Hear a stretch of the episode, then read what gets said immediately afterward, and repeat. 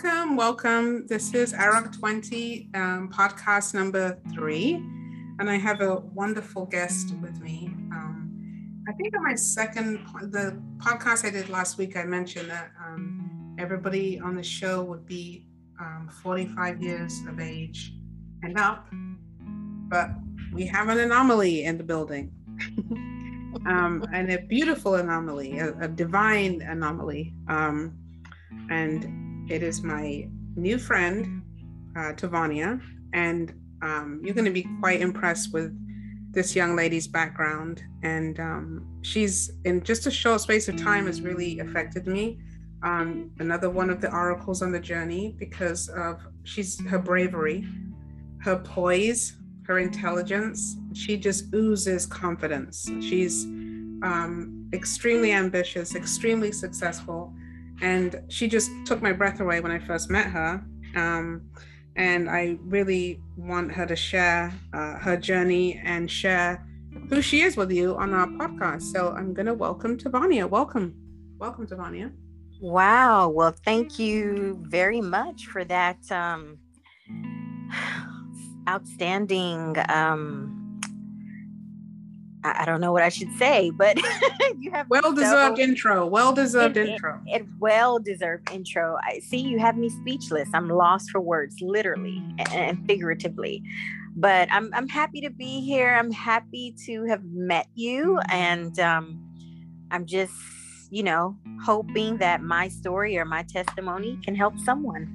Yeah, well, it helped me, and like I said, I really think that. Um, you know, originally, like I said, the age range uh, I was shooting for was 45 and up, but it doesn't really matter really about the age. It's your story, and your story is is wonderful. And again, you are wonderful, and your kindness and your poise has just really affected me. I've called everybody that attends this show um, or participates in Oracle, and it's a person or agency considered to provide wise and insightful counsel and you are definitely deserved of that title. So I'm going to ask you just open up. I know I'd sent everybody that comes here the five questions, but we will deviate because that's just what we do. Um, so tell me who you are and where you were born. All right. Well, my name is Tavonia Russell Ekwe. Ekwe is my matrimonial name. Russell is my birth name. I am originally from Jamaica. I was born in um, a town called Westmoreland, in the parish of Westmoreland, in a town called Savanna-la-Mar, or Savlamar for short. And um, I lived in Jamaica for a period of four years. And then I immigrated with my mother to the United States, um, probably around four and a half. And initially, we lived in Florida for about a year or so, and then we made our way west to California because we had family in California. So um, I've been a California Inglewood slash LA baby, and so California is pretty much um, all I know.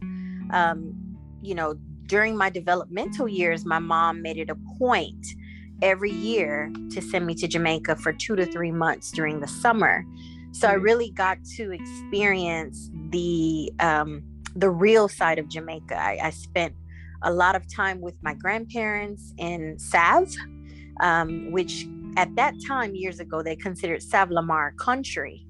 Mm-hmm. You know, it was very kind of rural. And so I really got to experience just, you know, eating off the land and and and watching my grandparents have multiple streams of income now multiple streams of income is not new it's not you know i know our generation everything seems like brand new because it's now on social media but right. multiple streams of income you know the jamaicans had that down packed years ago because we had to as a means of survival right. and i remember my grandfather in particular he was the assistant fire chief in our town and he would just give me all these he was like you know like jesus had parables my grandfather had a parable for everything and i just remember him telling me so many things but one of the things he told me is you have to have in in in our dialect, which is patois, he would say you have to have tree jobs, um, like real, real. You know that didn't come from Living Color.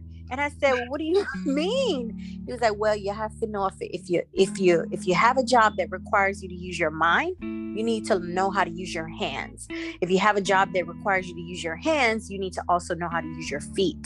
So my grandfather, in addition to him being the assistant fire chief, he also had a truck, which they they the, the truck they call Moses. So that's how my grandfather got his nickname. And with the truck, he used to haul everything from cows to furniture. Um, he wow. also did a little bit of tailoring on the side too. So he did, you know, um, he was very multifaceted. And I would be remiss if I didn't highlight my grandmother. Now, back in those days, my grandmother's grandparents' days, you know, women were brought up to basically take care of the home, to be homemakers. And so she was, you know, raped at a very young age and had to start her adulthood very early, but it didn't hold her down. My grandmother, even though she had a grade school education, she was brilliant. Um, I remember watching my grandmother create hybrid flowers and hybrid fruits Wow. You know, this is something that people go to agricultural school to learn, but this is something my grandmother knew how to do. I remember how she would make her own ham and cure it for months. You know, and and and her explaining the the the, the process of curing ham. Um, I remember just a number of things. You know, because our land was so um, fertile and we had a lot of fruits and vegetables she would basically like for example one of the tamarind trees that we have she would you know pick the tamarind and then she would make it into tamarind balls with rum and sugar and she would resell that to the market women to basically resell at the market to make an income for themselves. So she'll make a little money from for giving them her product and they also made money. Um, and so and my grandmother she was the the epitome of what our generation would call a hustler or a businesswoman however you want to call it you know so i had that um influence on my life at an early age you know just seeing just like the hustle seeing my grandparents who were considered wealthy in our community because we had a pretty much we had a nice house we had more than two vehicles we never had to beg anyone for anything. If anything people came to us whether it was egg sugar whatever it was our food our house was never short of food. Um, my grandmother always had food for guests or visitors whenever they would come. So it really just set the tone uh, in my life in terms of being making sure you have multiple streams of income making sure that you you don't just do for self always have food and and and things for others. If they come to your place it shouldn't just be about you. You should always be welcoming to guests. Um and my mother has been a huge influence in my life my mother you know pretty much raised me um, as a single parent i do have a father you know, um, you know, my mom initially took me from Jamaica, so he did miss out for about four years. But after that, you know, we were able to catch up on our relationship, and, and we'll get to him in a minute.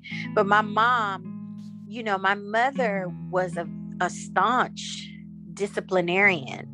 Yeah. And I didn't like my mom for years. I, I think I just started to like my mom probably, if I can be extremely transparent, maybe four or five years ago. Can I ask you before you go there? So, how, how would you describe your childhood then? You know, based on that.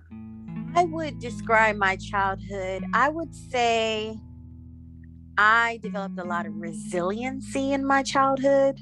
Um, just going through a number of things that may be considered traumatic, you know, in the literal sense. Mm-hmm. Um, so I I think that's one of the reasons why I'm very resilient. I am adaptable. And, um, you know, yeah, I've gone through a lot. so, I mean, overall, you would say it was a kind of difficult childhood?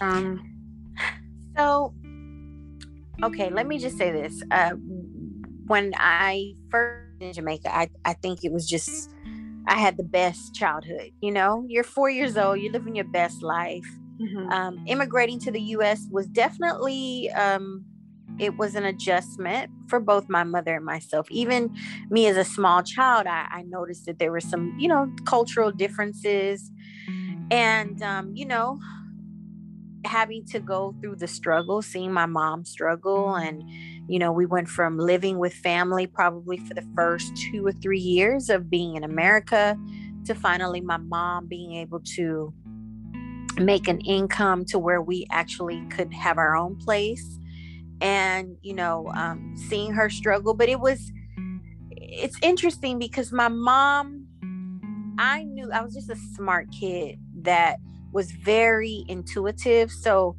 you know, if my mom was under pressure, I would feel it, even though she tried her best to not display her stress and anxiety around me. But I knew there was a struggle. You know, kids are just very in tune to things that are happening around them. You know, that's why I'm very careful what I say and what I do around small children because we think that they don't have a clue but actually the first five years of life that's when the myelation process really takes place. And there are studies to show that some children are actually they actually test at the level of genius um, at a very young age. And then eventually if you don't hone in on those talents and those skills you know it, it can either go away or, or you can develop on their intelligence or their iq yeah. So my mom um, you know, she went through a lot of struggle. She was a school teacher in our native land and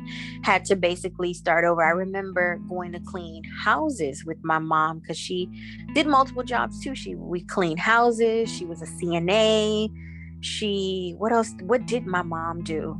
Um, and she rode bicycles to and from her jobs for the first couple of years because we didn't have money to buy a vehicle. So um, you know, we made it fun. To me, as a kid, the struggle was fun because there were some little things that, you know, like I was telling her the other day, I was reminiscing how I remember going to Rally's and um, Sizzlers, and that was like a big treat.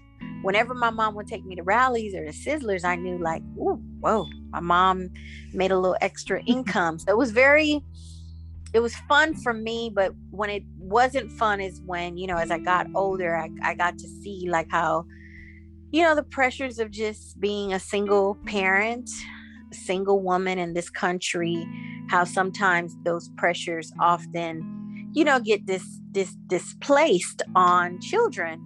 Yeah. So and it, it did cause it did cause for years you know me feeling as if you know maybe my mom didn't I knew she loved me, but it, it just it it it was traumatic for me in in more ways than one. Yeah. Um, and then you know, different people being introduced in my life at a young age and taking advantage of my innocence. You know that that led to some trauma as well. But I'm very happy to have made it out number one alive yeah. with my sanity. Um, a lot of especially young girls that go through trauma as children, you know, often live wayward lives. And I'm glad that, you know, thank God for Jesus that, you know, I did not turn out the way society would have probably thought I would turn out going through some of the traumas that I went through. And I think part of it is, you know, I still had the influence of my grandfather, you know, who loved me so much and would give me so much sagely and, and, wise advice. And and my mom you know too you know she loved me you know and we got through some of the i would say some of the the barriers that prevented us from really having a great mother and daughter relationship in my adolescence but I think now that I have, we both have evolved um, as grown women, our relationship has now kind of budded into that mother daughter relationship because there's trust. And I feel, you know, obviously safe, and she obviously now feels safe and and not judged by me because for a long time, I think I had put this wall up between us because, you know, a lot of resentment and I blamed her for a lot of things, but we've thankfully gotten over that and, and part of it is because you know I I I don't know what I was watching someday in this probably a lifetime movie and and this young girl wrote a letter to her mom it was like a three page letter mm-hmm. my letter wasn't three pages it was about one page but i really just poured out my heart into that letter and this was a couple of years ago and i said mom i really want you to read the letter because i was I put things in the letter that I could I cannot say to you face to face. Now we have not discussed that letter, believe it or not. Um, I I have a feeling that my mom has read the letter um, because I, I I went in on the letter. I told her everything how I felt, what I went through, and I have noticed over time that there was a shift in the atmosphere. There was a shift in how she you know, communicated with me, and I felt like she became a lot more empathetic and to my needs. So you never so, just letter with her? No, I think it, it was just a closed chapter for me. It was purely um, therapeutic on my part. I needed to get it out, and um, and I don't think I will discuss the letter. I just don't think there's no reason for us to dredge up those old feelings. It's done um, it's in the past i've moved on and and you know i don't have i don't have any more ill feelings you know i have come to grips with what has happened and i'm just very thankful for where my life has you know led me till today. Let me let me ask you something. If you could go back and i'd asked my previous guests this um, and you see the little girl you little tavonia right? What would you tell her? What would you, how would you reassure her? What would you tell her?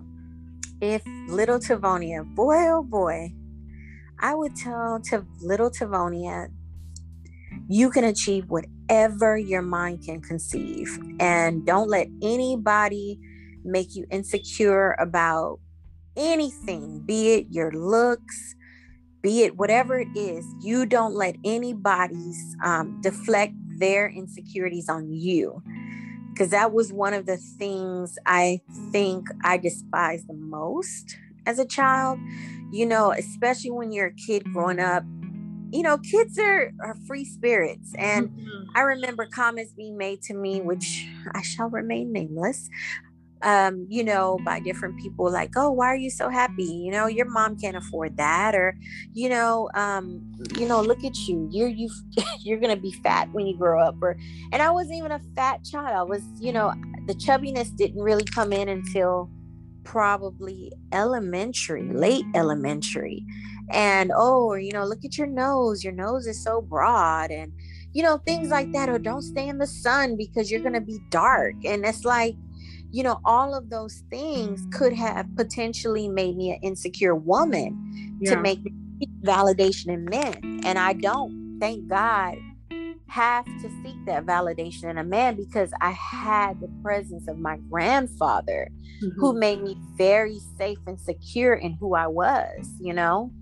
And he gave me a lot of golden nuggets throughout the years about men. So, so, so let me ask you this now and now moving forward what are you scared of now? What scares you? Was anything? Um, I think probably the the biggest fear that I have is being alone. Hmm. Yeah. Wow. You want to expand on that? It's interesting because my other guests had the same thing. Ooh, of course. I want Joe to cry. I think um, because you know I I am an only child.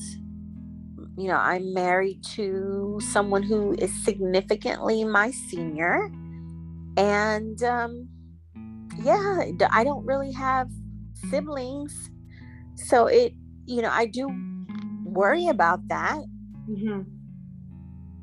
You know it's it's interesting you say that because I I think you know humans are ultimately social beings. Um, and you know, I I I just feel like that is a, and I and just correct me if I'm wrong here, but I think that's a deep-seated fear within a lot of people, right? But I think that, and I think during this COVID situation, that it's become even more expanded. It's it's more pronounced. Um, I think people are being forced to sort of be alone with themselves. And we've been like almost two years of this journey of uncertainty, um, you know, families not being able to be together, all those things, right? And just changes, like, especially, I mean, you're a nurse, we're nurses, and we're really sort of thrown into this. And it's, it's a lot of uncertainty. And we're dealing with people, um, patients, other nurses that are all going through this really real kind of uh, time to look at your own mortality and your your journey and being alone. And do, do you think that it's more pronounced now for you? I absolutely think it's more pronounced and you're you hit the nail on the head. You know having gone through the first wave of covid in the emergency department and seeing people die at astronomical rates that I have never seen in my 16 years of nursing has really opened up my eyes to just, you know, what is life? Mm. And, you know, what is it that I want to accomplish? And seeing some of these patients who, you know, probably have the resources to get the best care in the world be in a situation that um, they're vulnerable. There's nothing more that they can do. There's nothing more that the the physicians or the hospital can do. And seeing some of them, especially at that time during the first wave, we weren't allowing anybody. There were no visitors coming in the hospital unless you were taking your last final breath. Mm-hmm. And just and and and having to be one of those people to call on FaceTime using my own personal phone to call family members you know, please, you know, your dad is, you know, taking his final breaths, you know, hearing is the last thing to go. What do you want to say to him or her? You know, having those conversations really messed me up. I'll be honest with you, Cora. I probably had PTSD for several months. I would say I'm just now slowly getting out of it. I have a little bit in it in me, um, but it it caused not only me, but several of, of my colleagues who were working on the front lines, especially those of us that were working in ER and ICU, where a lot of our patients weren't making it. Yeah. And we had to, you know, um, I was telling somebody the other day, one of the things that they assigned me to do as a director of ER and nursing was to um, do the the inventory of the bodies because at that time during the first wave of COVID, all the mortuaries were completely full to capacity. So the coroners had to step in and help us house bodies because a lot of the hospitals, our refrigerator trucks were filling. We had to stock bodies upon bodies, and that's never a good thing. It's not an ideal situation. And I remember one of my jobs was to go into that refrigerated truck and label the bodies a specific way. They wanted the bodies labeled like three different types of ways. It's like, look, we got the body labeled. What more do you want? Right. But I remember, you know, that that feeling of going into that cold truck and the smell mm. of bodies. It lingered with me for a few months. I could literally, I remember smelling it. I remember dreaming of bodies. um, it, it was just crazy. And I don't ever, and that's part of the reason, Cora, that I decided to step away recently from being the the director of ER and director of nursing because I saw that this wave was creeping back up. I knew it wasn't going to be as terrible as the first wave, but either way, mentally I knew that I, Tavonia, could not I wouldn't be able to be as strong for my team as I was during the first wave. And you know, coupled with all of the new restrictions on you know uh, testing employees and and and you know forcing people to get vaccinated you know um, i just didn't want to deal with any of that so i decided to step away from that role and transition more into a traveler travel right. nurse position which that's how we met you know it's funny because um, i think that this is something they the people don't look at the numbers when they look at the burnout of leadership. I I know that there's a huge hole in leadership positions for nursing because one of the most difficult things I know that I had to do, like doing uh, being in ICU as a leader, in that in those uncertain times, is to face people with a plan that was ever changing right? Knowing that I'm at risk, but they're really at risk. You know, these are people, these are somebody's son, daughter, sister, mother that I'm giving them this in- information that's not even 100%. And I'm needing you to go in, you know, into the, the lion's den, you know, that kind of wears you down, you know, because you, you want to do everything you can, but we, this is the, this is the sort of the, the fallout of living in a pandemic and in a pandemic in a healthcare system that is fragile in any way, you know, so, um, what I, I'm hoping, I'm praying, you know, the next six months that we can just get through this and get back to life. You know, the life, people always say, oh, life's not going to go back to the way it was, you know, it's going to be different. But even just, it helps just to be able to go out to eat, to, you know, go for a walk without a mask on outside, you know, just to be able to do these things that we weren't able to do before. So I am praying that it's going to get better. Um, so back we, I, I i have committed in this podcast to always talk about podcasts i mean to talk about covid with every guest because it's it's what we're living in this we're living through history and i and i want to bring that up but i want to switch back to now your life. Do you have any regrets at all at this point in your life of, of, of anything in the past or or paths that you took or you know career paths personal anything that that is a regret that hangs over you? You know honestly i don't have any regrets. I feel like my life you know with all the loops and the and and bumps along the way i feel like in a divine way everything was orchestrated um, for a good and wise purpose and i think that um, everything was meant to happen. So i don't have i, I try not to live with regrets. Good. I have regrets. But it just makes me stronger so what would you say your biggest mission in life right now is you want to what's your mission what are your goals right now what does that look like for you Thank you for that question. I believe that my life has so much purpose. I mean, all of our lives have purpose.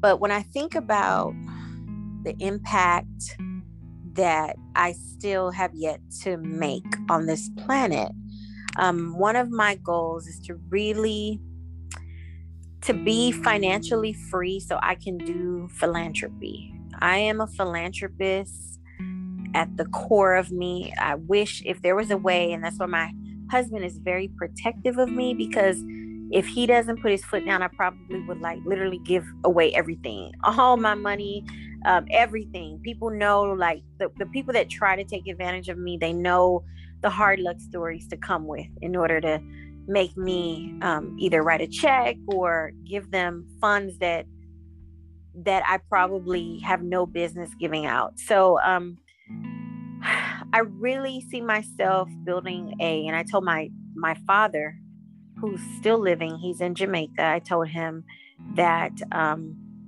and I don't ever want to grieve the Holy Spirit and lie on the Holy Spirit, but it just was put in my soul that I should build a a clinic slash hospital. Wow. So um that's one of the things that I'm going to work on, even if it takes me 10 or 20 years, you know, before I take my last breath. That is one thing that I definitely want to to build. I also want to, you know, grow the nonprofit that I currently. You want to tell have. us about the nonprofit? You want to give tell us about it? So, um, my husband and I, we both co-found a nonprofit called I hyphen Help Foundation. So I Help Foundation. If you want to check it out, you can go to i-help-i-hyphen-helpfoundation.org. And so um, it actually started in our kitchen. Um, my husband is just as given and and if not, he's such a he's I always tell him, I said, You're like an angel on earth. You're a much better person than I am. He he just has a different way of showing it. He's more on the quiet side. But we used to we started in about 2012 2013 where we would actually make meals for and i, I don't like to use the word homeless right? For for people for housing insecure individuals. Okay. Mm-hmm. Mm-hmm. And so we, and we would make good food. We we wanted to we didn't want to just, you know, I've seen and and no, I'm not saying anything bad against organizations that give out sandwiches and chips. You give what you can. Right. But I wanted people who did not have a home to really be able to have a warm meal. And I know that there were sh- several shelters downtown, but not everybody gets into the shelter. Not right. everybody makes it in time to get a hot meal.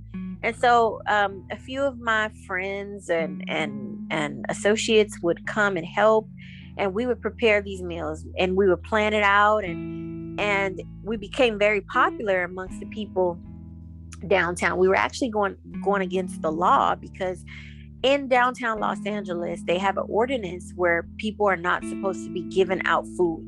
The only way you can really? give out, if yeah, is if you have either a permit or if you're doing like a some type of a birthday celebration. It's it's really weird, but they do it because they want to prevent, um, you know, people disposing um, some of the the food items. They don't want people to loiter and they really want to try to keep that area downtown clean. So that's where that came from. But we were like, you know what? We're gonna just go ahead and defy some of these ordinances, and and if the police happen to stop us, then you know, then we'll stop. But we never got any um, slack from the police, and we would um, our line grew from from like 40 people all the way to like over 100 and so eventually it started to get a little bit dangerous because you have good people down there but you also have a lot of bad people. And so when when and I and I I really try to abide by the Holy Spirit. And when I kind of got the unction that it was starting to get really dangerous for us because we couldn't control the crowd anymore, and there were more sketchier people that were coming into the lines causing fights, and it just became an unsafe situation.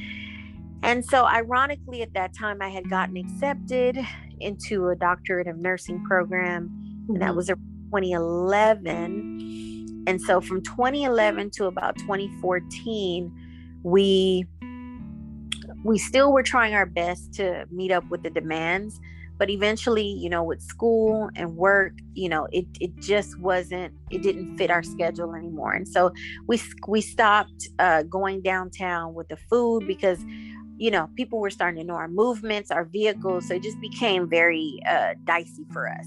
Wow. Um, so then eventually, fast forward maybe about four or five years ago, we started to, you know, bring life back into our organization. And We started doing a number of things from doing things with kids um, at the garden to teaching kids how to stop the bleed, hemorrhage control because there were so many school shootings. That's I actually, wow. yeah, I actually got certified to teach um, adults and children how to um, prevent. It's called Stop the Bleed. It's actually a campaign. So we did that, and you know, my husband said to me, he said, Tavonia, you know i know we're doing all of these wonderful things but you really we, we really need to narrow our focus because you know we're doing all of this out of pocket which is great but when you start looking for funders and people who want to eventually sponsor us they want to see that we've done one thing and one thing well so we are regrouping right now um, i'm very passionate about doing a lot of things overseas and part of the reason for that is um, it, it seems to be a little bit less red tape, you know, yeah. going to different countries and doing um, certain things. And it, it, it, and for me, you know, some of the people are a little bit more appreciative of the things that you do for them, you know. So one thing that I'm really passionate about is period poverty.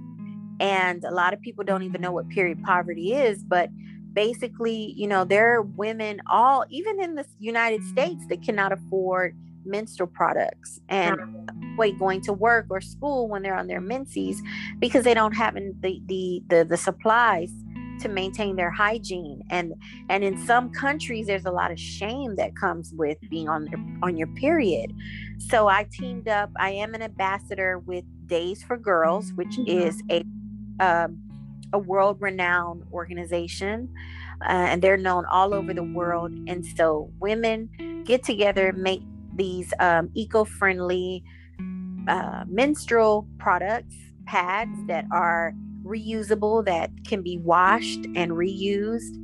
And they package it very nicely in a bag. It also comes with um, washcloths and underwear.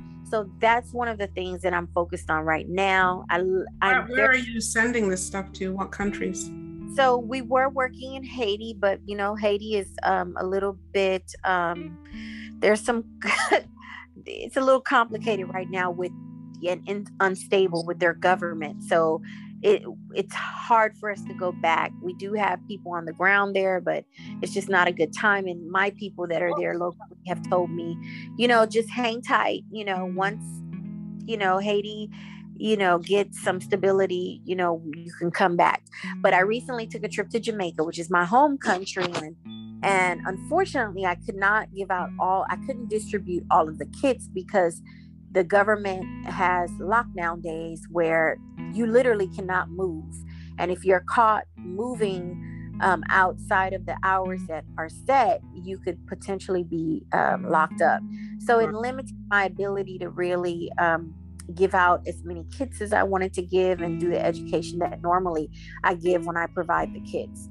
Right. So to answer your question, my focus now is really to um, we want to build again the clinic and and god willing eventually scale that out into um, a hospital of some sort we also want to build um, schools and i am working locally with my university that i teach at to build a simulation hospital because wow. it's, it's now become a lot harder for students to actually get clinical experience because I don't know for whatever reason, COVID or maybe um, liability reasons, hospitals don't really want students to do as much as probably you and I did when we were in nursing school. So they're coming out of school with very limited skills. And so we're going to be working on developing um, a simulation hospital with high fidelity mannequins that the world has not even seen yet uh, to prepare them you are a, slacker, okay? You're not doing enough, okay? uh, just kidding. yeah, this is outstanding. I'm sh- like, you know, I, I hope I know that just you telling this these stories and and, and your plans are you're inspiring people. You know, you're inspiring those people that you, we want to get out there to get involved. Can people get involved with your organization? Absolutely we need help. I am not a good um, beggar. Um, i'm not very good at you know fundraising and that's one of the things that hopefully god brings me the right team because you know everything everybody who wants to be associated with the name and my thing is is that you know i i don't know if it's because of my background i don't like to post a lot of pictures. I don't like to, I feel like it's a, a self aggrandizement. But I'm learning that that in this field you do have to uh, self-aggrandize yourself because this is the way that people can see the work that you're doing so um yes they can absolutely they can go to the website and um check out. You want to give that website again? Actually, I'm going to put it in the bio too, but you want to give it to the people again? Yes, it's i help foundation.org. Good. That's amazing. Um, I want to get back to you again. I mean, we talked about, uh, we're talking career wise. What about, where do you see yourself personally um, in the next 10 years? What do you, where do you envision yourself? Would you? In the next 10 years, I envision myself overseeing a, a massive business empire mm-hmm. that is blessing people. Um, I have, there's some things that I'm working on, but you know, I'm not going to speak on it too much. And it actually has nothing to do with nursing or healthcare. Um, but I know that it's going to bless a lot of people and it's going to bring economic empowerment back into the hands of people. Right. And um, so I foresee myself, you know, overseeing that amongst, you know, building hospitals, clinics, schools, um, hopefully creating macro investment programs for rural people that live in rural communities and to give them an opportunity to advance themselves because I don't believe in just giving people fish. Let me show you how to fish. Right. Um, I'm hoping that I am a mother. Um, that's uh, I want to have some children, maybe one or two, and you know, give take them. You know, hopefully, I will be financially. I will be financially feasible, financially solvent um, enough to take my children around the world and show them the world. Show them things that I was not able to see, but I want my kids to be better human beings than me and and their father. Well, that so, would be that would be a lot. That would be they'll be superhuman then. But let me ask you something. How are you taking care of yourself now? What do you do? Because you're super busy. You've got all these things going on, but how are you taking care of yourself? Do you take time for yourself? I actually do, believe it or not. I find time to take my naps. naps are very vital i realize after the age of 35 like you you need those naps. Mm-hmm. so i take time to, to take naps. I take time to you know be by myself. I think that you know being alone is very important sometimes just being in your own space. And i think that's one of the things that i like about travel nursing is that sometimes i'm away from home and i feel as if you know i just have that me time. Yeah. Um, i don't like a lot of it because i get homesick but mm-hmm. um you know i am working on you know trying to get my health in order get my weight down to you know i just want to be healthy and that's one of the things that i'm working towards. So i'm hoping to have a new me by next year. Nice. And, um, yeah i'm working towards that do you, do you, would you say that you're the happiest you've ever been Matt, right now or? Um i wouldn't say that. Um i i'm happy. I'm very happy. I just I, I don't know. I do have a sense of joy now since i have you know severed ties from my prior role. I do feel a lot more balanced and i feel like oh gosh I don't have to check my phone every five minutes to find out what's going on in the hospital, or I don't have to worry about call offs. Um, so yeah, I guess so. I, I I I do have a level of peace, I would say, more than I've had in a while. So I I love that. I love everything you've said. I love the whole self care thing. I think that that's something I'm normalizing for myself. Um, I think that as a mother, as a nurse, I think we just tend to just go, just dissolve into the wall and become, you know, just working, working, working, working. So it's become almost an art form for me to be, uh, to, to, to delve into the whole self care world. Everything from cooking the best meal for myself to laying in bed if I want to and just being in my pajamas on my day off, you know, and not feeling guilty. So I think it's so important you know, I, I want to kind of just close. I, I want to just sort of let you know that everything you've said tonight has been so powerful, um, especially the nonprofit. But more importantly, is your courage. Um, I think that you are extremely courageous. I, I, I get the vibe from you all the time when I'm around you. There's nothing you won't take on. There's nothing you can't do. And I think you uh, you promote self love just naturally. So that's what I saw in you. And that's why you kind of just took my breath away because at your age, um, when I was your age, that's that wasn't even in my in my purview. I was totally, you know, I, that just didn't even register with me. So you kind of became, you know, just inspirational to me for that, you know. So I thank you for that. And I thank you for spending the time telling us about your amazing life and everything you've done and everything you are set to do. I think you are somebody to watch. I think your success is going to be phenomenal. And I'm just glad to know you. It's been an absolute joy for only, by the way, people, for about a month, I think. And, but you are a dynamic entity, a definite oracle. So thank you for doing this.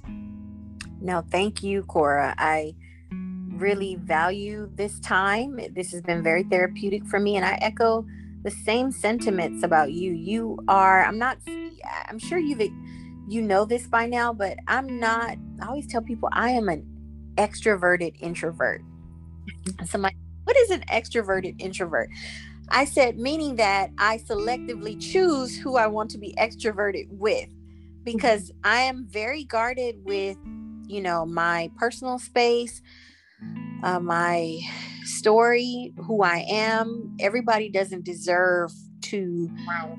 I don't mean to say this in any pompous way, but everybody doesn't deserve your energy and your time and your space. And so, you know, you and I, you know, we've had multiple uh we have we've had ample enough time to dialogue with each other to get to know each other on a on a deeper level and I I said, you know, I like her. I, you know, she's definitely eclectic. and you two are very brave and and then that comes with you know um, wisdom over the years and and i said you know i like the fact that she is authentic to herself mm. and you are very authentic you say what's on your mind and i love that i think that too often in society we feel that and, uh, and don't get me wrong you know in leadership you do have to have a level of duplicity obvious for obvious reasons but you know at the core you should have some level of authenticity and and that's what i do like about you. Um, you're very authentic. I pride myself on being authentic and um, you're also teaching me to you know it's okay to be uncomfortable. It's okay to sometimes be a little vulnerable and to open up to meeting new people because that's how we learn that's how we grow that's how we evolve right?